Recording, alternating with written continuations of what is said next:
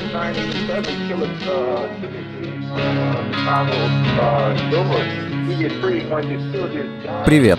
Это подкаст Forbes «Детали». Меня зовут Глеб Силко. После начала спецоперации России на Украине 24 февраля мир разделился на «до» и «после». Общество так или иначе столкнулось с колоссальным эмоциональным напряжением. Сегодня мы будем говорить о произошедших изменениях вне политики. Речь пойдет о том, что поменялось внутри людей и как привычные вещи перестали быть таковыми. Повсеместная тревога, страх, непонимание, ощущение бесцельности и бесполезности стали неотъемлемыми спутниками первых недель после 24 февраля.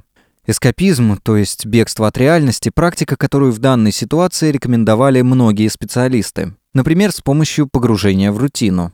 И кто-то таким образом спасался с головой, уходя в работу, ну или в домашние дела. А в то же время традиционный набор инструментов кино, сериалы, книги, музыка, видеоигры перестали восприниматься так же, как и до.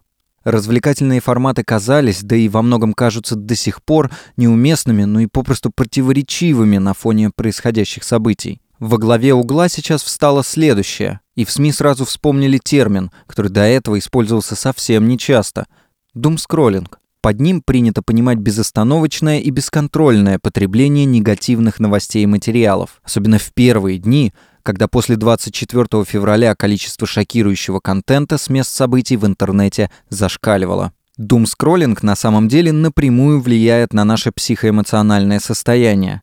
Сообщается, например, что он вызывает бессонницу, тревожность, стресс, ощущение бессилия и порождает еще больший страх. Справляться с думскроллингом в обществе по большей части научились. Человек постепенно привыкает ко всему. Кто-то начал, например, пользуясь советами психологов, контролировать потребление новостей, а кто-то и вовсе исключил материалы журналистов из своей жизни, сосредоточившись на повседневных обязанностях. Но вот с традиционным эскапизмом ситуация сложнее. В соцсетях и частных разговорах люди жалуются, что уже перечисленный набор привычных инструментов перестал работать. Говорят и о том, что, например, на книжке невозможно сосредоточиться, потому что события здесь не просто вымышленные, но и повествуют о неактуальных проблемах. В фильмах все слишком счастливые, ну или наоборот, горюют не по-настоящему. А любимая музыка просто затрагивает не те душевные струны. Можно ли справиться с этим? Как и стоит ли вообще возвращаться к привычному контенту и привычным способам эскапизма? Мы решили поговорить об этом с теми, для кого перечисленное искусство — часть профессиональной деятельности. С людьми, которые и сами производят тот или иной контент и должны, что называется, по долгу службы, быстрее других возвращаться к тому, что было создано до.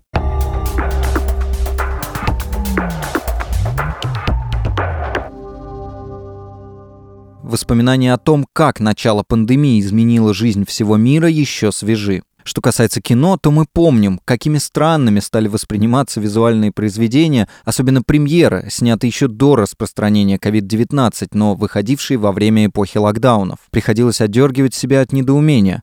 Почему герои не в масках? Как так работает аэропорт, и в день из него вылетают сотни рейсов? Почему это нет социальной дистанции в магазинах? И вообще, кто разрешил массовые мероприятия, концерты, да и даже шумные встречи и вечера в ресторанах и барах без масок? Текущая ситуация и переживания похожи на то, что было тогда, но только теперь звучат иные вопросы. И одновременно сейчас чаще мелькают мысли вроде «вот так, как это снято, теперь уже не будет». Неужели мы больше не сможем смотреть кино, пока оно не будет снято с учетом новых реалий? Да и вообще, какими теперь будут фильмы и сериалы? Кинокритик журнала Esquire Егор Москвитин рассказывает, как он пережил первые недели после 24 февраля и рекомендует фильмы, темы которых сейчас вновь обретают актуальность и даже получают новые смыслы состояние, мне кажется, близкое к э, мобилизации, то есть ты уже понимаешь, что бессмысленно и, наверное, даже безнравственно а, просто сидеть, читать новости и при этом ничего не делать, потому что у тебя плохое настроение. Это совершенно не идет ни в какое сравнение с трудностями, с которыми сталкиваются другие. При этом ты уже закончил делать те вещи, которые ты делал по первому позыву сердца, да, то есть какие-то там выражения своего мнения и так далее. Теперь тебе пора сосредоточиться на твоей работе, думать, как ее адаптировать к новой реальности. Поэтому настроение такое, ну, деятельное, что ли. У меня специфика работы заключается в том, что я интерпретирую кино, и при этом в основном это кино развлекательное и иностранное. Поэтому, конечно, в начале всех событий ты чувствуешь себя не вправе продолжать свою деятельность в том ключе, в котором ты ее вел. То есть рассказывать про Бэтмена, тем более, что и Бэтмена уже нет, он улетел, но обещал вернуться. Вот, а, только непонятно когда. Поэтому какое-то время ушло на то, чтобы понять, как адаптировать свою работу, чтобы, с одной стороны, продолжать ее, а с другой стороны, чтобы сделать ее какой-то более а, социально полезные и ответственные, потому что есть ощущение, что всем сейчас необходимо поддерживать уровень культуры, уровень коммуникации друг с другом э, доброжелательный и участливый до лучших времен. Так что настроение, ну, наверное, нельзя его назвать хорошим, но продуктивное. А что, что помогло справиться и прийти вот к этому мобилизационному режиму? Просто время или, может быть, были какие-то у вас свои методы, чтобы как-то вот этот первые, первые дни пережить полегче? Наверное, время, потому что я, конечно, понял, что я, как и любой представитель поколения, которое называют поколением одуванчиков, очень сильно расклеился. Какое-то понимание, что ты просто не имеешь права расклеиваться. Вот. Плюс сразу возникло ощущение, что все должны друг друга поддерживать, и как-то невольно стали рождаться новые проекты. И поскольку почти каждый день были новости о том, что часть твоей работы больше не нужна, например, перестают выпускать фильмы, или нет возможности уже из-за курса валют поехать на кинофестивали, или какие-то стриминги больше не могут показывать какие-то сериалы, а ты, соответственно, их комментировать, то, в общем, э, довольно быстро стало понятно, что нужно создавать что-то новое. И в таком положении оказались абсолютно все в моей индустрии, поэтому мы как-то как друг друга поддерживаем и подгоняем а, запускать новые вещи. Что касается непосредственно вот просмотра, ну, в вашем случае скорее кино, как э, было? Было ли сложно смотреть? Сложно ли еще сейчас остается смотреть? Как у вас? Первые недели-две я вообще ничего не мог смотреть. Потом я подумал, что, наверное, раз ты не позволяешь себе сейчас э, какой-то развлекательный контент, то ты можешь воспользоваться этим временем, уменьшением деловой активности для того, чтобы смотреть то кино, которое поможет тебе понять э, настоящее. То есть мы с ребятами,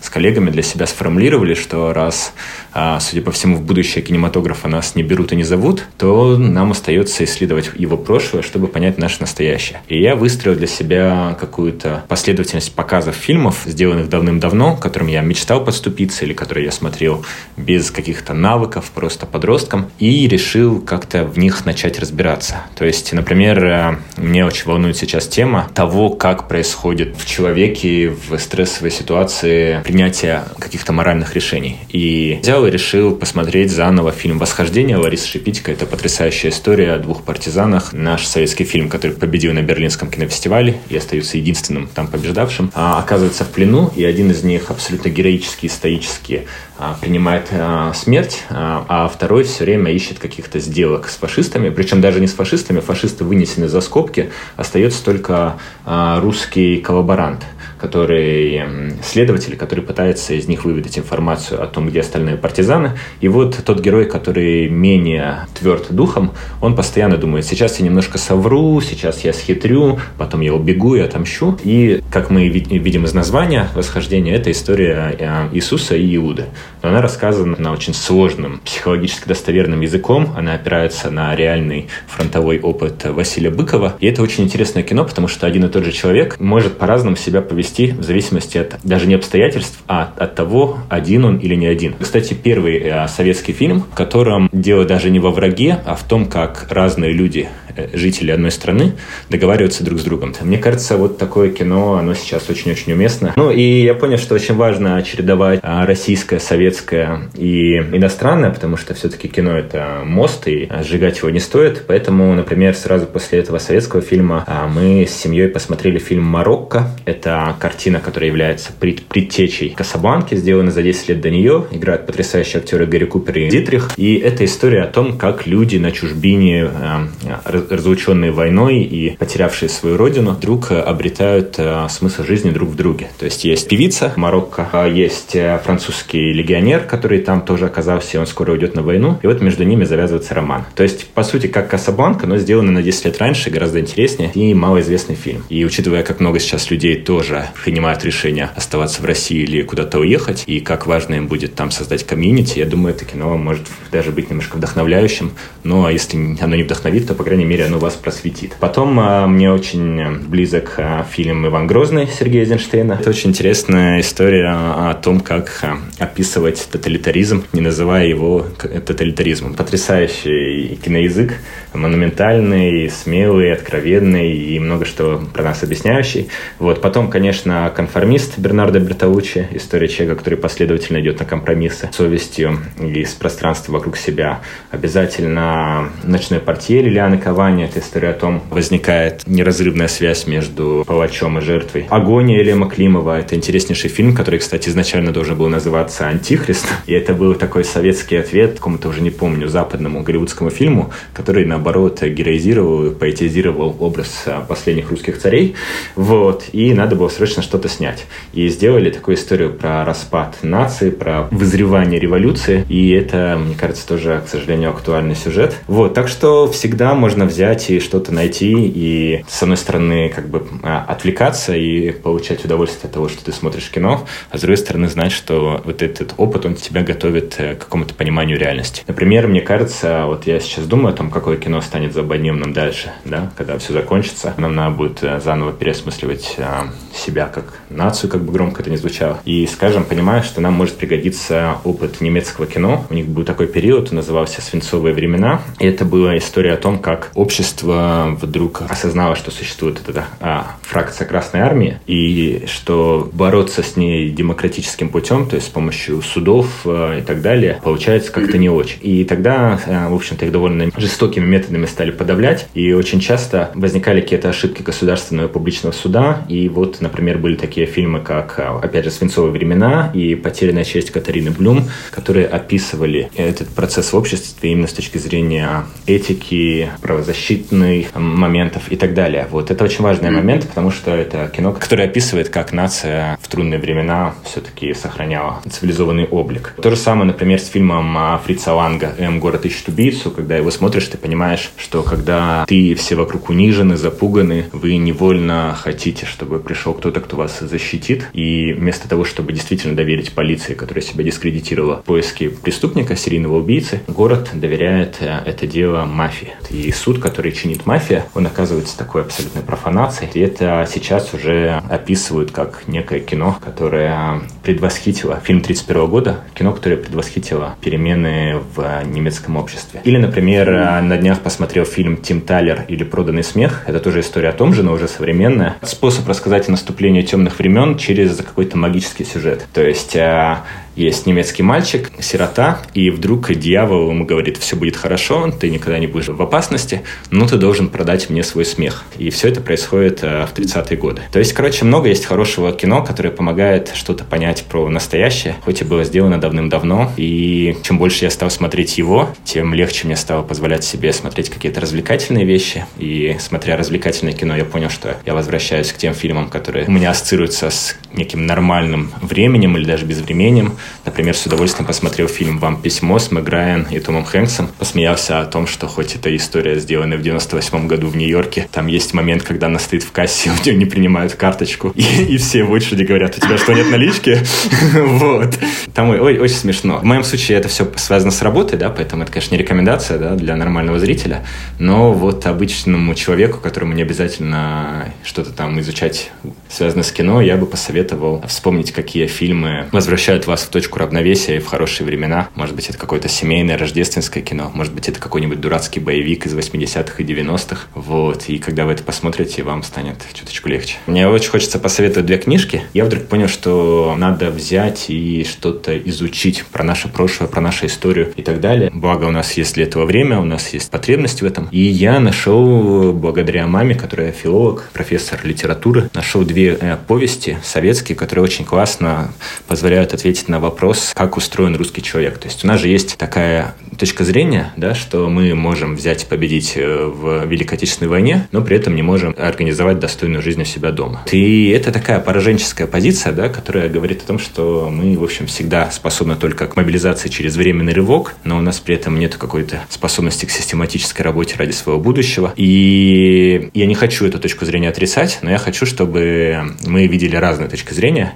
И есть две повести писателей, работавших с русским словом после Великой Отечественной войны, которые очень по-разному описывают как раз вот эту проблему русского человека. И одна из них — это повесть э, Василия Белова по названием «Привычное дело». История про человека, который пытается что-то делать, пытается э, отстоять свою инициативу в коллективе, пытается спасти свою семью, но только обрекает себя на одно поражение за другим, на голод, на потерю близких. В общем, очень такая трагическая история о том, что ничего не получается. И она вполне может вроде бы подтвердить эту гипотезу о том, что русский человек не способен к какой-то самоорганизации. Но в то же время, в те же годы была написана повесть Бориса Можаева «Живой», и она как раз тоже описывает послевоенную жизнь, но она уже описывает историю человека, который смог взять контроль над своей судьбой, который смог добиться того, чего он хотел добиться, и позаботиться о себе и о своих близких. И вот когда ты и то, и другое читаешь, ты понимаешь, что а, и то, и другое написано потрясающе с точки зрения психологической достоверности, ты понимаешь, что на самом деле мы все живем в каких-то, в плену каких-то стереотипов, и большая часть из этих стереотипов, наверное, упадническая и пораженческая, и нужно просто взять и действовать, а не оправдывать себя какими-то историческими закономерностями. Так что хорошее время, чтобы почитать э, советские и русские, российские книги, ну и, конечно, смотреть хорошее кино.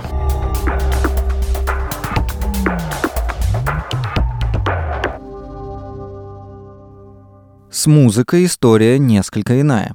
Существует целое исследование о психологии наших музыкальных предпочтений. Так, когда нам грустно, мы часто намеренно включаем душераздирающие песни, чтобы усилить эмоцию, прожить ее полностью, а также потому, что все остальное не трогает нас в данный момент так, как нам это нужно. После 24 февраля многие старые треки начали новую жизнь. Слова из песен некоторых российских исполнителей вдруг оказались пророческими. А вот жизнерадостная и ободряющая, полная жизни музыка стала наоборот абсолютно неуместной. В процессе подготовки этого подкаста я не раз слышал истории о том, как люди могли чуть ли не по 10 минут к ряду переключать треки из своей медиатеки в поисках чего-то, что, цитирую, звучало бы хотя бы не противно. Как же теперь относиться к песням, добавленным «до»? И что слушать сейчас? Свою историю расскажет музыкант и музыкальный блогер «Резонанс» Алан Самаев. Но если говорить о текущем моменте, на смену панике и замешательству пришло принятие, но не просто «а будь что будет», а «делай все от себя зависящее и верь в лучшее». Периодически даже накатывают волны необоснованного оптимизма, что, наверное, является больше складом ума, вряд ли причина кроется в окружающей действительности. Поэтому конкретно сейчас могу сказать, что вера в завтрашний день потихоньку возвращается. А оправдана или нет, скоро узнаем. Но врать не буду, за людей все равно переживаешь, хочешь ты того или нет. Первое время, да, было очень странно. Включаешь какую-нибудь песню или слушаешь какое-нибудь видео на фоне и понимаешь, что думаешь ты совершенно о других вещах. Но опять же, люди ко всему адаптируются, и сейчас с этим вроде полегче. Если говорить о производстве контента, первые два ролика после случившегося у меня так или иначе были связаны с последними событиями. И тебя это давит как личность, хочется высказаться, но на тебя давят также и люди. Это безвыходная ситуация. Высказался за, отписались одни. Высказался против, отписались другие. Промолчал, отписались третьи. Остается лишь быть собой и ценить тех, кто остался. А помогает ли с этим справиться то, что вы, можно сказать, ну, по долгу службы смотрите, читаете, там, слушаете? Скорее нет, поскольку сферы развлечения это тоже коснулось. Вот читаешь ты какие-нибудь новости, и тут всплывает статья с высказыванием человека, Опустим детали, ну якобы россияне особо и не нуждаются ни в зарубежных фильмах, ни в зарубежной музыке. Ну как эмоционально не реагировать на подобное? И вырисовывается дилемма. Хочется и контраргументировать, дабы была разность мнений, но и не хочется скатывать канал в исключительно рассуждение о политике. Да, может конкретно ты не нуждаешься в зарубежной музыке, а мне она интересна. Почему ты решаешь за меня? Говоря о прослушивании песен, забавно, как люди разделились на два лагеря. Одни слушают свою любимую музыку, дабы обрести в ней мимолетное чувство покоя, а другие, наоборот, стараются не слушать любимых исполнителей, чтобы у них не осталось неприятных ассоциаций с этим неспокойным временем. Говоря за себя, я же решил окунуться в мир аудиокниг. Буквально недавно перечитывал «Старик и море», а теперь обнаружил, что есть еще и аудиоверсия в исполнении замечательного Василия Борисовича Ливанова. Грех не послушать, да и момент подходящий. Цели, мечты, их значимость и хрупкость.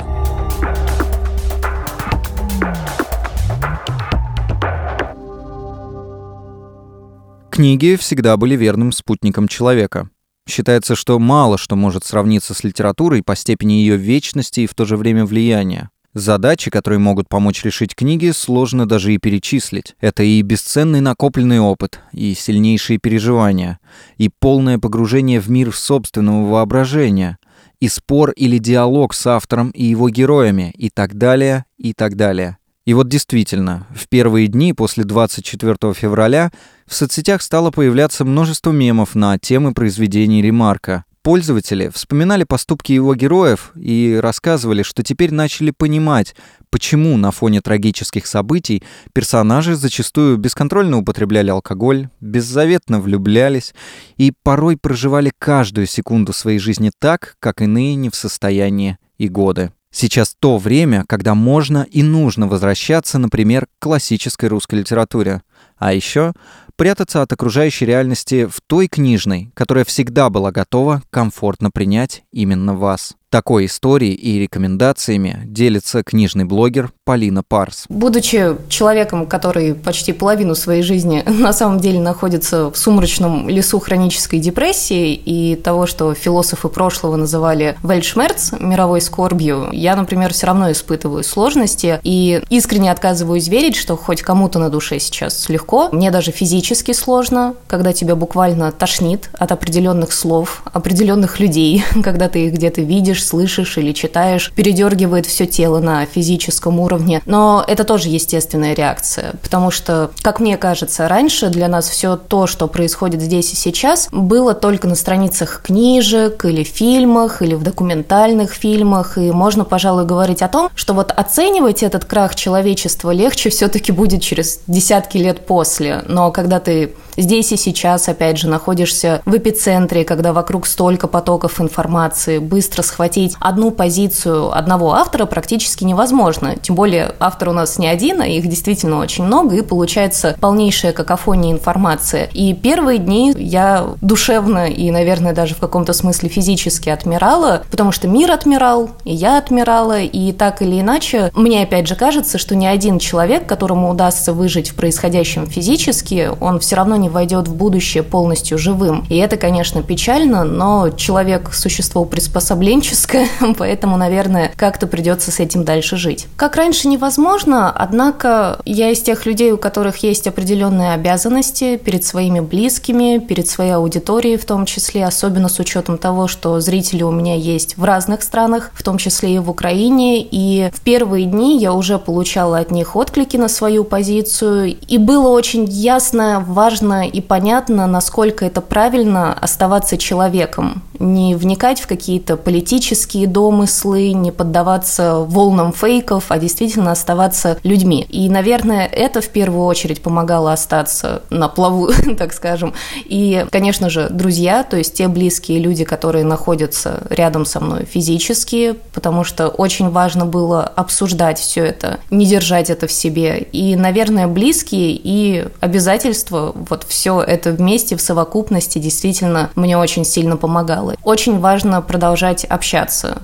То есть те люди, которые были с тобой, которые, возможно, еще будут с тобой, это действительно очень важная основа и, я бы даже сказала, фундамент человечности, вежливое отношение, взаимное уважение друг к другу – это все то, что помогает оставаться на плаву.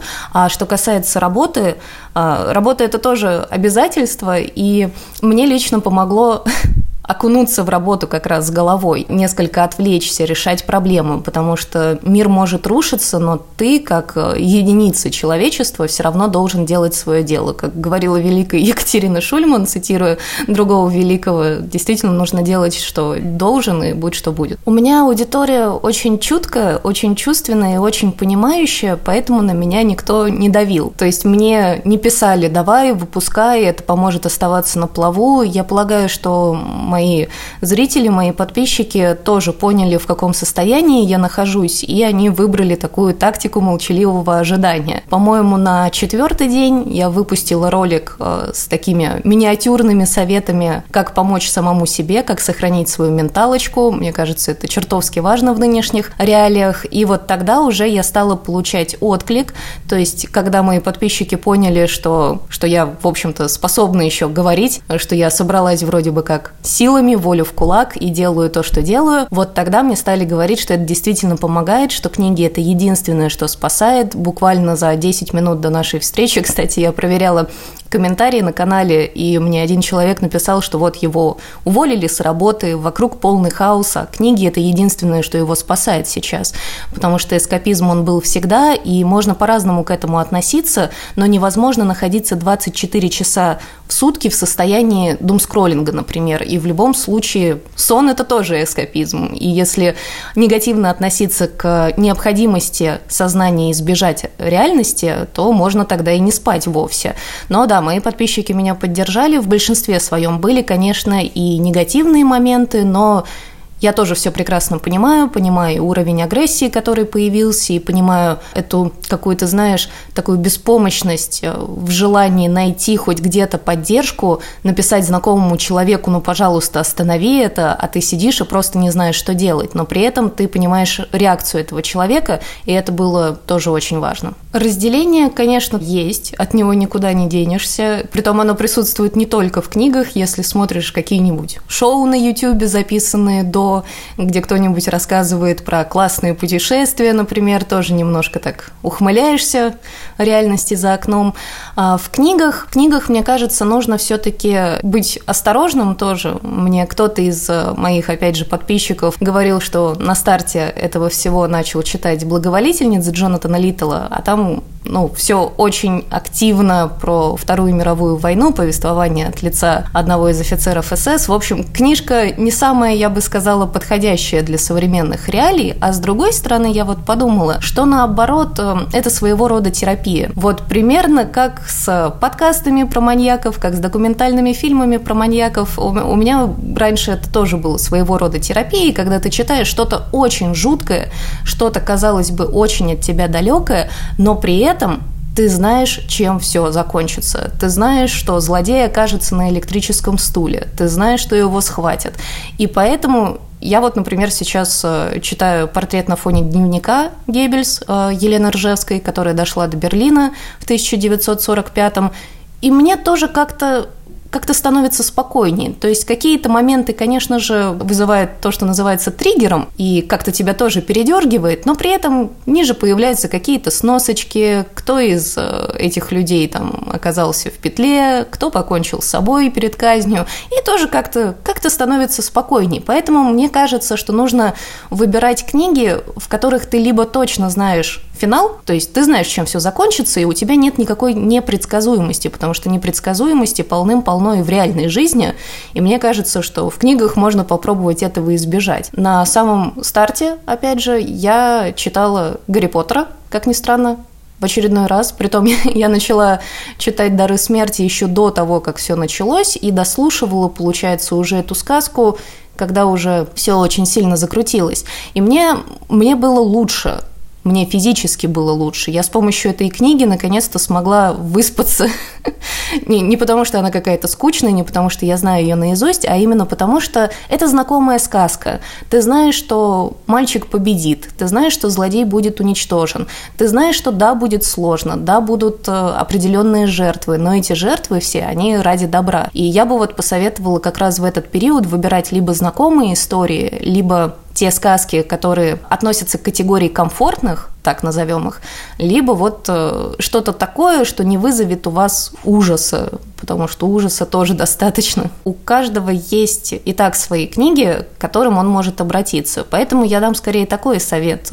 Первое, что стоит прочитать в нынешних реалиях, это ту книгу, которая для вас любимая. То есть вы ее знаете, вы знаете ее, может быть, наизусть, вы знаете каждого персонажа, каждый вздох на каждой странице, на каждой строчке. Но это именно то, что позволит окунуться в знакомую вселенную, потому что сейчас мир нам не знаком. Мы еще не изучили его до такой степени, чтобы ориентироваться в этом мире. Но при этом можно говорить о том, что в любимой книге этот знакомый мир, он остался и останется таким навсегда, потому что, что написано пером, как говорится, не вырубишь топором. И да, первая будет эта любимая книга. Второй пункт я бы, наверное, предложила обратиться к классике. Опять же, потому что классика более-менее всем знакома. Даже если вы никогда не читали Анну Каренину, вы точно знаете, что там происходит, но при этом язык э, классиков прошлого, особенно Золотого века, Серебряного века, он обладает какой-то медитативностью, что ли, и помогает также успокоить разум. Вот нет там никаких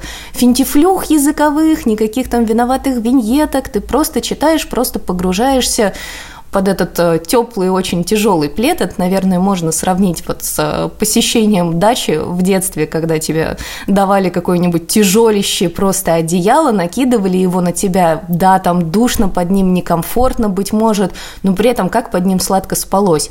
И третий пункт, наверное, это поэзия. Я часто своим подписчикам тоже в эти дни рекомендую заучивать, не просто читать, а именно заучивать стихи, потому что это скорее такой вопрос околорелигиозный, потому что вот это заучивание строчек, повторение их про себя или вслух, это напоминает своего рода молитву или мантру. Поэтому если вы иных религиозных взглядов, то есть у вас нет под рукой какой-нибудь молитвы, вы не заучили «Отче наш», то можете использовать Пушкина, Лермонтова, Бродского, Некрасова с э, его поэмами. В общем, кого угодно, кто вам близок, просто вот заучивать стихи наизусть и повторять их в минуты тревоги. Мне кажется, это тоже способно помочь.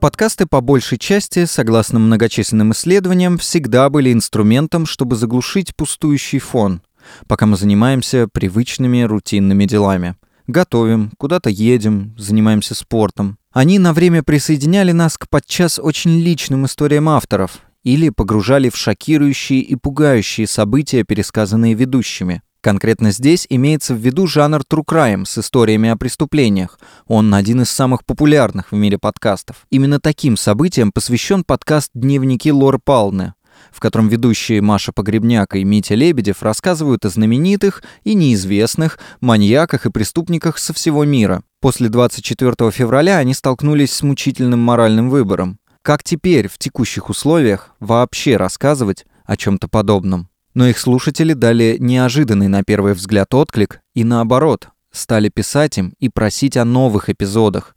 На фоне известных событий истории про маньяков стали для людей отдушиной. Сейчас уже попроще. Конечно, первые дни было совсем тяжело. Сейчас я просто стараюсь вспоминать и вообще помнить о том, что есть тело, и с ним можно делать разное. Его можно ходить, выводить гулять, можно приседать, можно ходить на тренировки, бегать и так далее, и так далее. В общем, это очень важно, физическая активность. В общем-то, это меня спасает. Э, и тиктоки. Наверное, это, наверное, самые действенные способы. Ну, еще сон. Первое время было, конечно, максимально тяжко. Теперь, по-моему, я просто выгорел и я уже больше не могу реагировать на это, на все нормально, как обычный человек. Как-то есть вот эта теория с э, переломными датами. Через какое-то количество дней люди устают от этого, и я вот, видимо, устал э, эмоционально на это реагировать. Это чудовищно, но это так. Мне очень тяжело что-либо читать. Книги я вообще не могу. Я начинала парочку, но осознала, что я просто не в состоянии сосредоточиться. У меня мысли уплывают, и это, в общем-то, не слишком э, сложное интеллектуальное усилие. Для меня действительно слишком сложное, поэтому книги сейчас нет. Хотя всегда книги были моим любимым средством эскапизма, но, к сожалению, да. С кино попроще, потому что жанр попроще, ты все видишь, э, в общем, тебе легче, возможно, в, в это во все погрузиться, особенно если это какое-то совсем легкомысленное и оторванное от реальности кино. Что касается музыки, да, музыку я слушаю регулярно, потому что она меня просто поддерживает на плаву, куда ты идешь, делаешь что-нибудь и так далее. Кино, музыку и подкасты я и до этого потреблял довольно-таки редко, потому что трое детей и работа мало позволяют э, выделять время для себя, но я все так же туплю в телефоне. Наверное, вот эта вот э, история никуда не делась. Что маньяки э, в дневниках Лоры Павловны, что э, мрачные чудовища и мерзкие чудовища из мрачных сказок, это настолько кажется теперь э, несущественным и не страшным, что да, это помогает. То есть э, отвлечься от чего-то существенного на что-то теперь уже максимально несущественное э, и скопироваться в работу, ну, это всегда был лучший способ избежать реальности. Слушай, я с тобой совершенно согласна в этом плане, потому что работа — это мое все. Я готова работать, э, в общем, сколько угодно, и мне очень нравится, что вот есть работа, огромное количество информации, которую ты потребляешь, готовя очередной сценарий про очередного извращенца, там, преступника, маньяка и так далее. И вот ты занимаешься этим довольно долго и много. Я вот люблю там ночами засиживаться, если там я пишу сценарий очередной, и потом ты возвращаешься домой, и наступает сладкий момент, ты ложишься спать. И около там 7, 8, 5, ну, в общем, как повезет часов, да, ты не думаешь а, об этих чудовищных ужасах, которые происходят в реальной жизни, да, потому что, да, разумеется, то, что я потребляю по долгу службы, то, что я потребляю, когда готовлю подкасты, это, разумеется, тоже не самый простой контент, там тоже масса крови, расчлененка, огромное количество несправедливости и так далее, но это все-таки э, как-то воспринимается как какая-то хроника давно ушедшего. Это не происходит в реальности, это не происходит 24 на 7, не в телеграм-каналах и так далее. И поэтому ощущение, что это что-то, на что можно как минимум отвлечься. Я для себя последний раз открыл вообще потрясающую золотую жилу для бегства от реальности. Советские радиоспектакли. Очень хорошо. 20 тысяч лье под водой, вот это вот э, легкая чрезмерность, театральщина и все такое прочее, э, подчеркнутость и восхитительная игра советских актеров, все что угодно. Э, Звездные дневники Йона Тихого, э, полный поворот кругом, единственный радиоспектакль, который срежиссировал и снял, если так можно сказать, Тарковский. Очень крутые штуки. И радиосказки туда же. Алибаба и 40 разбойников, Алиса в стране чудес Высоцкого. Очень и очень круто. Просто замечательно чистит голову. Я слушаю Гарри Поттера, аудиокниги про Гарри Поттера. Это лучший антидепрессант ever. Э, в общем, я периодически даже забиваю на подкасты, хотя я стараюсь слушать новостные подкасты и подкасты про вот нынешнюю реальность, но Гарри Поттер выигрывает. Вот, это потрясающий мир, который я обожаю, который я люблю и который всегда меня вытаскивает из всяких чудовищных глубин. А что касается смотрю, я смотрю ТикТок, если честно. Просто это тоже реально эскапизм, конечно, там много всякой дичи, ерунды и так далее, так далее, но в целом, если я хочу забыть э, о реальности на пару часов, то ТикТок тоже отличная штука. Вот. Что касается чтения, ну да, с чтением у меня пока все печально, ну, то есть я имею в виду с чтением литературы, книг и так далее, но я читаю массу всего по работе, и это все, в общем и целом, конечно, помогает отвлечься от беспощадного и бессмысленного дум-скроллинга.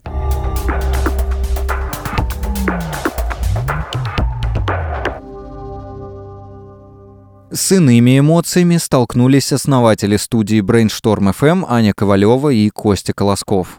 Вот их история. Эмоциональное напряжение я переживаю плохо. Я настолько, мне кажется, привык к тому мультфильму, в котором я жил до этого момента, что все вот эти резкие изменения, конечно, меня абсолютно выбили из колеи. И, знаешь, я попал вот в эти вот стандартные американские горки, когда ты вроде бы в один момент времени чувствуешь, да господи, все нормально. Ну, то есть, как бы не все нормально, но в целом все можно преодолеть, возможности, надо их найти, и вот это вот все. А потом ты такой, блин, мир, который вообще я любил, просто его у меня отобрали, и все. И все немного рухнуло. Поэтому, честно говоря, эмоциональное напряжение я переживаю очень плохо. Э, заболел, собственно, не болел, мне кажется, уже очень давно, и вот неожиданно меня все-таки организм подвел. Но, наверное, просто включился режим самосохранения, и он такой, так, все, Костя, надо просто полежать дома. Вот тебе температура, чтобы ты честно мог спокойно думать только о том, чтобы выздороветь. Честно говоря, новости читать вообще не хочется, потому что просто уже устал от этого дум-скроллинга. Мне это уже просто надоело. В новостях ничего, честно говоря, толкового нового я не узнаю, кроме проблем, которые, мне кажется, накидывают еще больше к эмоциям. А так как принимать какие-то адекватные решения в условиях паники и вот этого повышенного непонимание, что происходит, э, нельзя, поэтому я стараюсь вот в топку, скажем так, не докидывать. А слушать подкасты, правда, практически не потребляю никакой информации. Я смотрю какие-то абсолютно абстрактные видео на ютубе, типа, знаешь, обзоры домов, там, посмотреть на океан, вот это вот очень прикольно, очень хорошо работает, супер вообще. И я снова стал слушать музыку, я очень долго почему-то сейчас не слушал, у меня был долгий очень период, я почти не слушал музыку, сейчас снова вернулся, очень хорошо. И стал медитировать, знаете, вот есть всякие приложения, которые генерят мелодии, вот я вот ими пользуюсь идеально. Ставишь на полчаса какую-нибудь там успокаивающую музыку. Я Endel пользуюсь, это вот приложение. Супер вообще. И слушаешь это все. Очень помогает. Я не могу сказать, что производство контента, честно говоря, меня отталкивает от потребления, потому что, ну, есть просто многие авторы, э, журналы, издания, которые я просто люблю, и я их продолжаю любить, и с большим удовольствием готов их слушать, читать, смотреть. И сейчас какое-то такое ощущение, что все бессмысленно, и поэтому даже не очень хочется, честно говоря, как-то осознанно что-то потреблять. А бессознательно потреблять, ну вот у меня есть ТикТок, он спасает. ТикТок супер просто. Листаешь, и голова отвлекается. Это тоже очень полезно. А, так что нет, я думаю, что на самом деле, если я уж музыку стал снова слушать, значит, у меня сейчас вернется и все остальное. Вот. Журнал с большим удовольствием читаю, которые пока не закрылись. Так что в целом, я думаю, что в мою жизнь контент тоже потихонечку вернется. Ну вот я уже посоветовал, я слушаю приложение Endel. Из музыки я не уверен, что, честно говоря, это... я люблю Мияги и. Все еще переслушиваю. Мне кажется, вот сейчас вот лежал, буквально переслушивал недавние песни типа Marmalade. А, они не отвлекают, но просто я люблю эту музыку. Тут еще, знаете, вот это вот есть песня сейчас в ТикТоке. Ты пахнешь мятой, футболочка помята. Вот это вот такое. Я, короче, послушал этот трек, э, вспомнил школьные времена. Не знаю почему, знаете, такие вот воспоминания захлестнули. Такой кайф. Э, слушайте новую музыку, не знаю, ищите новых исполнителей. Может быть, они как-то вскроют вот эти вот старые воспоминания, знаете, о вот той вот далекой жизни, которая ведь тоже на самом деле уже изменилась, она тоже же, в принципе, исчезла. И мы же это нормально пережили. Знаете, вот это я сейчас так подумал об этом, что вот, ну, come on, я когда в школе учился, я же не думал, что школа когда закончится. Ну, или даже, когда я думал, что она закончится, то я не знал, что будет. Так же, в принципе, и здесь. Так что, знаете, со школы прошло уже сколько лет? 20? И ничего. Слушайте музыку, которая, не знаю, вас просто отвлекает и возвращает к классным воспоминаниям.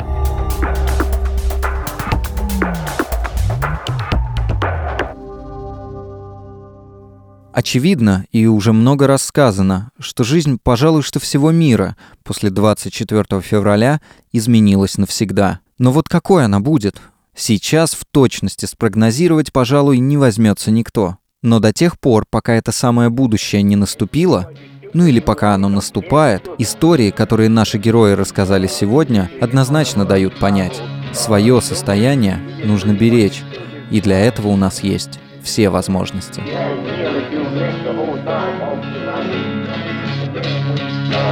stop breathing, wasn't resisting arrest or nothing. He was,